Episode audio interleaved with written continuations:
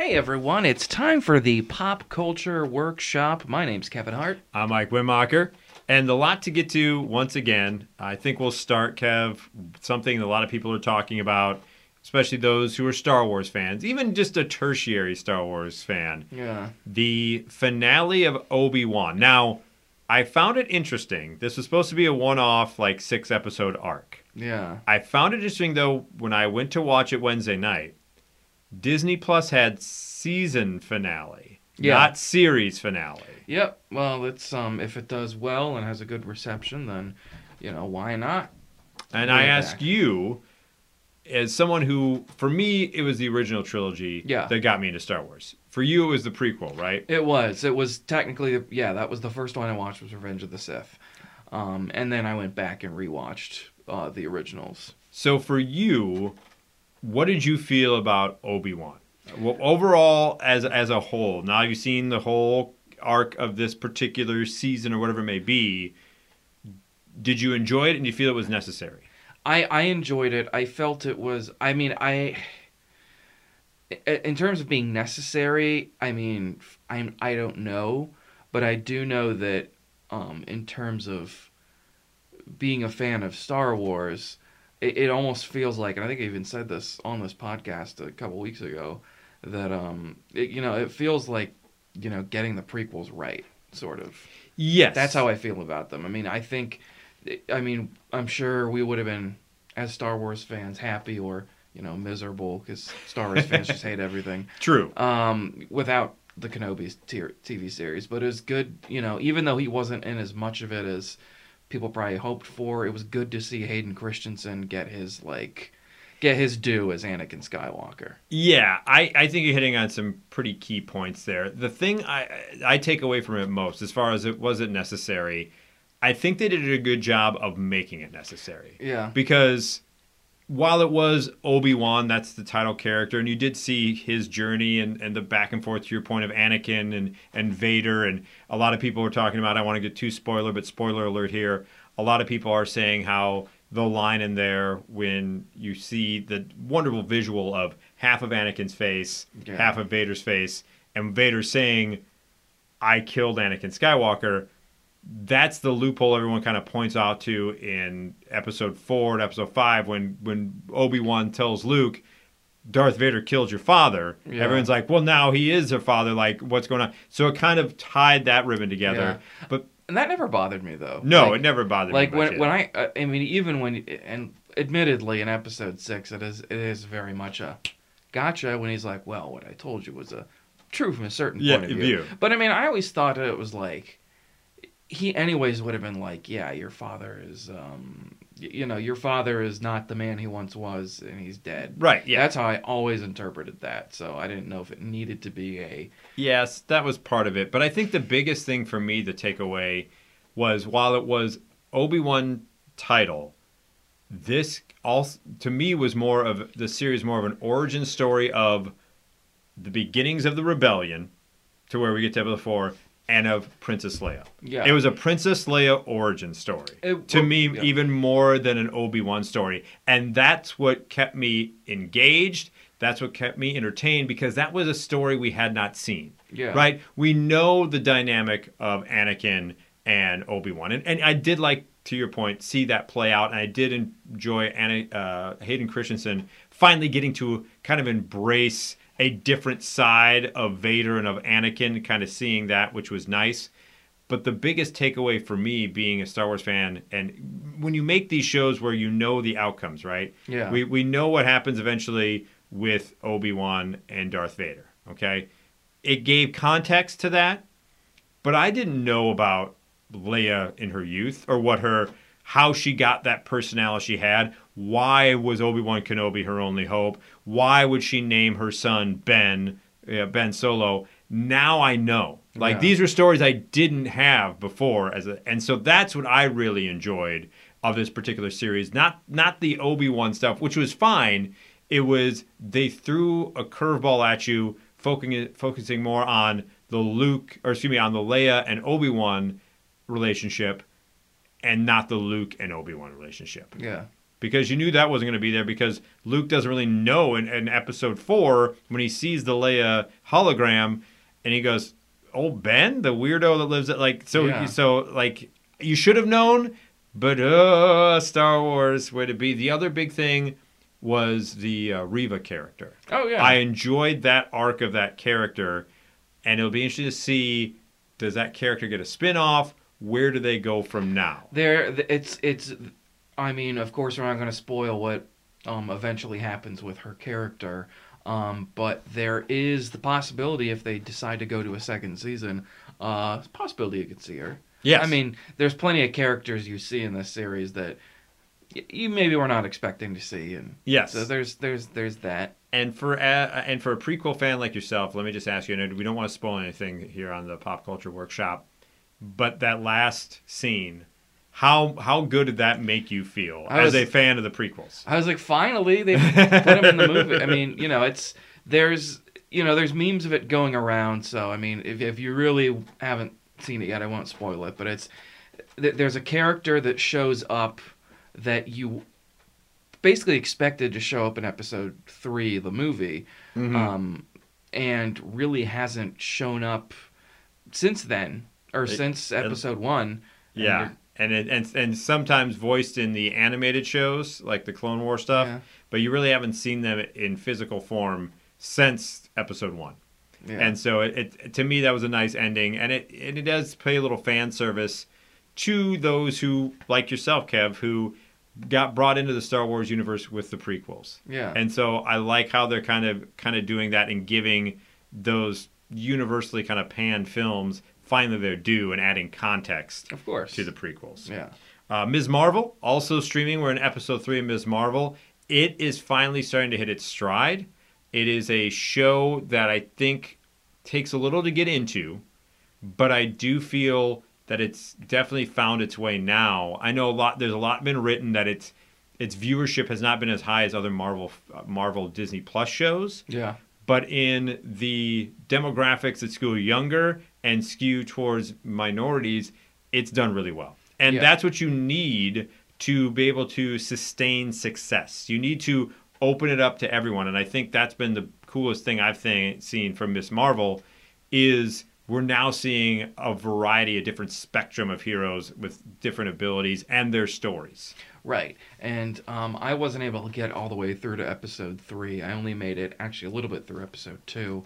Um, just uh, there was a lot going on. Yeah. It was the other night, but um, it- I mean, I, I like it. I like what I've seen. I, I love that first episode. Um, the, the first little bit I saw of episode two, I enjoyed. It's that, you know, as we say, the, you know, the coming of age sort of story of, you know, a, a kid finding out she has superpowers, and I do enjoy it. I mean, it's a really, it's it's it's it's a nice change of pace in terms of Yes. the superhero shows and movies that we usually get. Yeah, and I will say if you're struggling to get through those first couple episodes, it hits its stride in episode three. You Yeah. get a lot of payoff in episode three. There's three more to go, and I think there's a lot more story to tell. And the character will be appearing uh, in a Marvel movie on the big screen, The Marvels, with Yeah. Captain Marvel and Ms. Marvel. So definitely keep with it, and you will enjoy it. Another vastly different superhero and vastly less saccharine and more blood and guts.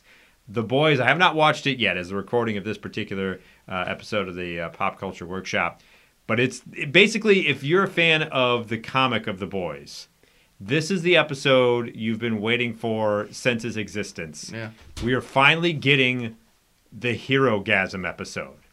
And for those who may not know what that is, you just watch the show, you have not read the comics. Usually, I'm a guy who's read the comics and watched the show. The Boys is not a comic I've read yet at all, but I've loved the show thus far. But long story short, every year in the comics, the heroes that we see take a week long sabbatical, saying that they're going to fight some unknown evil. But what it ends up being is just a hedonistic getaway for superheroes sex, drugs, and sex with whomever, whatever. It's just basically it's it's you know Emperor what Nero uh, Yeah. and that kind of thing. Just like watch- Caligula. the Caligula. That's what Yeah. we're. That's the emperor I was looking for, Yeah. And that's what it is. And they've put up warnings. I don't know if you saw Kev that Twitter actually declined the emoji that the boys wanted for people when they hashtagged Herogasm. It was a eggplant The with a cape. Yeah. Um, and so it's going to be a lot. Oh, yeah. it- it's going to be a lot. I'll give you a full report next week because I will watch it this weekend. But I just want to throw it out there that it, that the quintessential episode for some boys fans is happening now. Okay, well, um, uh, prepare yourself. Yeah, exactly. Make sure you're watching that when the kids are in bed. If you have children, you don't want Yeah. them to see any portion of that particular. Or if you're film. younger, don't watch it with your parents. right? Exactly. Or there's Or that, if you're yeah. at any age, don't watch, watch it with your parents. Is what it boi- boils down to. Yeah. Um, moving on, uh, another superhero, Doctor Strange, Multiverse of Madness. If you did not see it in the theater, now streaming on Disney Plus and all Okay. other streaming outlets. I did talk to Eric Davis this week, and uh, even if you have Disney Plus, you can buy it on Vudu with a bunch of special features that the Disney Plus version does not have, including commentary from Sam Raimi. Oh, nice. So if Very you, good. even if you have Disney Plus. Uh, and you want the extra features, you can go buy that from Vudu. Yeah. And speaking of special features and uh, um, re-releasing movies, uh, Spider-Man: No Way Home's coming back to theaters. Yes. Deleted scenes. Yeah, I saw that. That's going to be happening, I think, in August, I want to say. Um, makes sense. They're trying to make sure they have the stranglehold and any little extra bit of money that you can bring in. I Obviously, Sony knows Morbius did not do well for them. Although, say. uh, VOD, it's been doing pretty good in video on demand. Um, Good for them. yeah, but yeah, that's an interesting point you bring Yeah. up about what's going to be the extra footage, what was left out, and I- how many people go back in the theater to see it again. Well, I mean, if it's a true extended version, that's worth paying the ticket price for. I mean, it's it's one thing to. Sometimes you get these DVDs. I guess now you get Blu-rays that would have deleted scenes on them, and Mhm. you know sometimes it's outtakes, but other times it's you know full scenes that have special effects. That it's like this just didn't fit into the movie. Um, it'll be interesting to see if the special effects are finished in some of these deleted scenes because if they just throw them up there because that's what they did when they re-released Endgame in theaters. Yeah. They put some like deleted scenes back in that were like unfinished. Yeah, Like- I just it, it ruined the flow of the movie. Yeah. So yeah, it has to be organic. So we'll see what happens uh, with that. Uh, I did want to mention real quickly, and I, I don't want to get too much into this discussion because we try to be positive here in the Pop Culture Workshop. But the Lightyear movie did not make as much money in the box office as people thought. Yeah. And my first inclination was that Disney had conditioned their audience that Pixar movies go straight to Disney Plus, right? Uh, because we hadn't had a Pixar movie in a theater since Onward in 2020. You Yeah. know, Turning Red went straight there, Soul went straight there, Luca went straight there. So people weren't. It wasn't becoming an event that it once was. Uh, talking to Eric Davis, he brought brings up a good point that that may not be a specific Disney thing. It may just be because of the pandemic that people just expected animated films to come to them. And Yeah. so with with where we are and with the amount of money and prices on everything going up, you may not want to take your child and invest all that money when 10 days, 45 days, those particular movies are going to be at my house. Yeah. And if I have that streaming, why am I going to go pay when I know in a certain amount of days those movies are going to come back? I'm going to save my movie going budget for a bigger fare than an animated movie. Right. Yeah. So that was the argument that Eric Davis made, and I think there's a lot of validity to that. Yeah, a lot of people, and there was a big discussion about this, um, especially around the time of the Oscars, um, when Amy Schumer made that joke about like animated movies and like, oh, you know, you just you know you put them on so your kids can you know whatever. There's there's a lot of really good animated movies that you know really have uh, a, a wide mass appeal, and I think there, to your point, there's a lot of people who still just think, oh, these kids' cartoons will watch them, Right. know, on the TV when you know. right, exactly. Just so it's it's unfortunate, and and there is of course we're not gonna get into the like really, just you know, nasty things people were saying about the movie online. No, no. That are by the way, I mean, I've seen the movie. camera? completely unfounded. I've seen the movie. I enjoyed the movie. Uh, I also think it suffered from it being kind of a meta idea. Like it, it- the concept was kind of heady. Of here's this character people have loved for four movies, but that's not the character you're getting. You're getting the the movie that the character that you come to know love as a toy was based off of. So there, it, it, it was kind of a heady concept. So I think that also lost a little bit of the Yeah. audience too. They had some amazing uh, CGI, at least for their movies in 1995 in the Toy Story. Yeah, that really did. That's very Oh, true. boy. That, that Very a joke true. I saw. Very true. Um, speaking of animated, before we get to a couple of movies coming out this weekend, uh, Beavis and Butthead Do the Universe out Yeah. on Paramount Plus. I'm not a Paramount Plus subscriber. Uh, so far, I've seen positive reviews. I was a huge Beavis and Butthead fan growing up. Yeah. Went and saw Do America in theaters. I'm interested to see how that brand of Beavis and Butthead humor plays in 2022. Yeah. Um, but I think there's so many more avenues for them to, pardon my language, on things like. TikTok videos and YouTube videos that they didn't have when they first came out. So I'm interested to see how that goes. And I do, for the most part, Mike Judge does a pretty good job of things. Yeah, he's. I mean, he was able to keep uh, King of the Hill relevant for so long, um, and that people still. I was talking to somebody the other day about uh, how they and their roommates were watching King of the Hill, and they're like, "This is still such a good show that holds up." And I think, um, and something like Beavis and Butthead is like, that, that's I think one of those properties that. Um, I think we need right now. We, Yes. we just we just Yeah. need their we just need their Mindless dummies. they're mindless dummies off the beaten path sort of humor. That's what we need. Yes, I would agree. Uh, moving on to the movies that are coming out this week here on the uh, Pop Culture Workshop. Black Phone is a I've- movie that's got eight. It's eighty-seven percent fresh on Rotten Tomatoes I, right now. I, I I read a review of it. I, I listened to a review, I should say, rather. I say read, but it's uh, you know. Anyways, yeah, it's uh, it, it seems like a really creepy concept, and and as sort of a, or I mean, it's not realistic because it's a horror movie, but it's like it's sort of it's you know the the idea of you know kidnapping kids and you know that's Well, that's set- that's the fear that we all had growing up. I believe it's set in the 70s when I'm talking to Eric Davis. And Yeah. Ethan Hawke plays the bad guy, which he's done with Moon Knight and now this. He's Yeah. a really good actor. A guy called the Grabber. And he kidnaps kids, locks them in a basement. And in this particular instance, a phone rings in the basement. And it's his past victims from the beyond talking to this kid who's his current victim of the kidnapping. So, supernatural kidnapping horror, it's gotten 87%. I'm intrigued by it. I don't know if I'm going to go out and see it in the theater, but I'm definitely intrigued to watch it probably when it comes to video on demand. Uh, and then the other movie out, Baz Luhrmann's Elvis. Elvis. This at 81% fresh. And Eric Davis, when I talked to him from Fandango, and you can hear that complete interview if you listen to the Let's Talk Arts and Entertainment Yeah. Saturdays at 8 a.m. on WMAY.